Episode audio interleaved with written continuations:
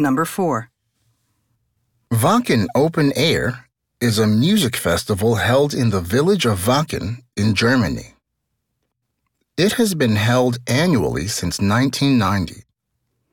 Many different styles of hard rock and heavy metal music are performed there. Recently, the number of attendees has reached 85,000 people. It is now one of the largest heavy metal festivals in the world, as well as one of the largest open air festivals in Germany. Question. What is one thing we learn about Wacken Open Air?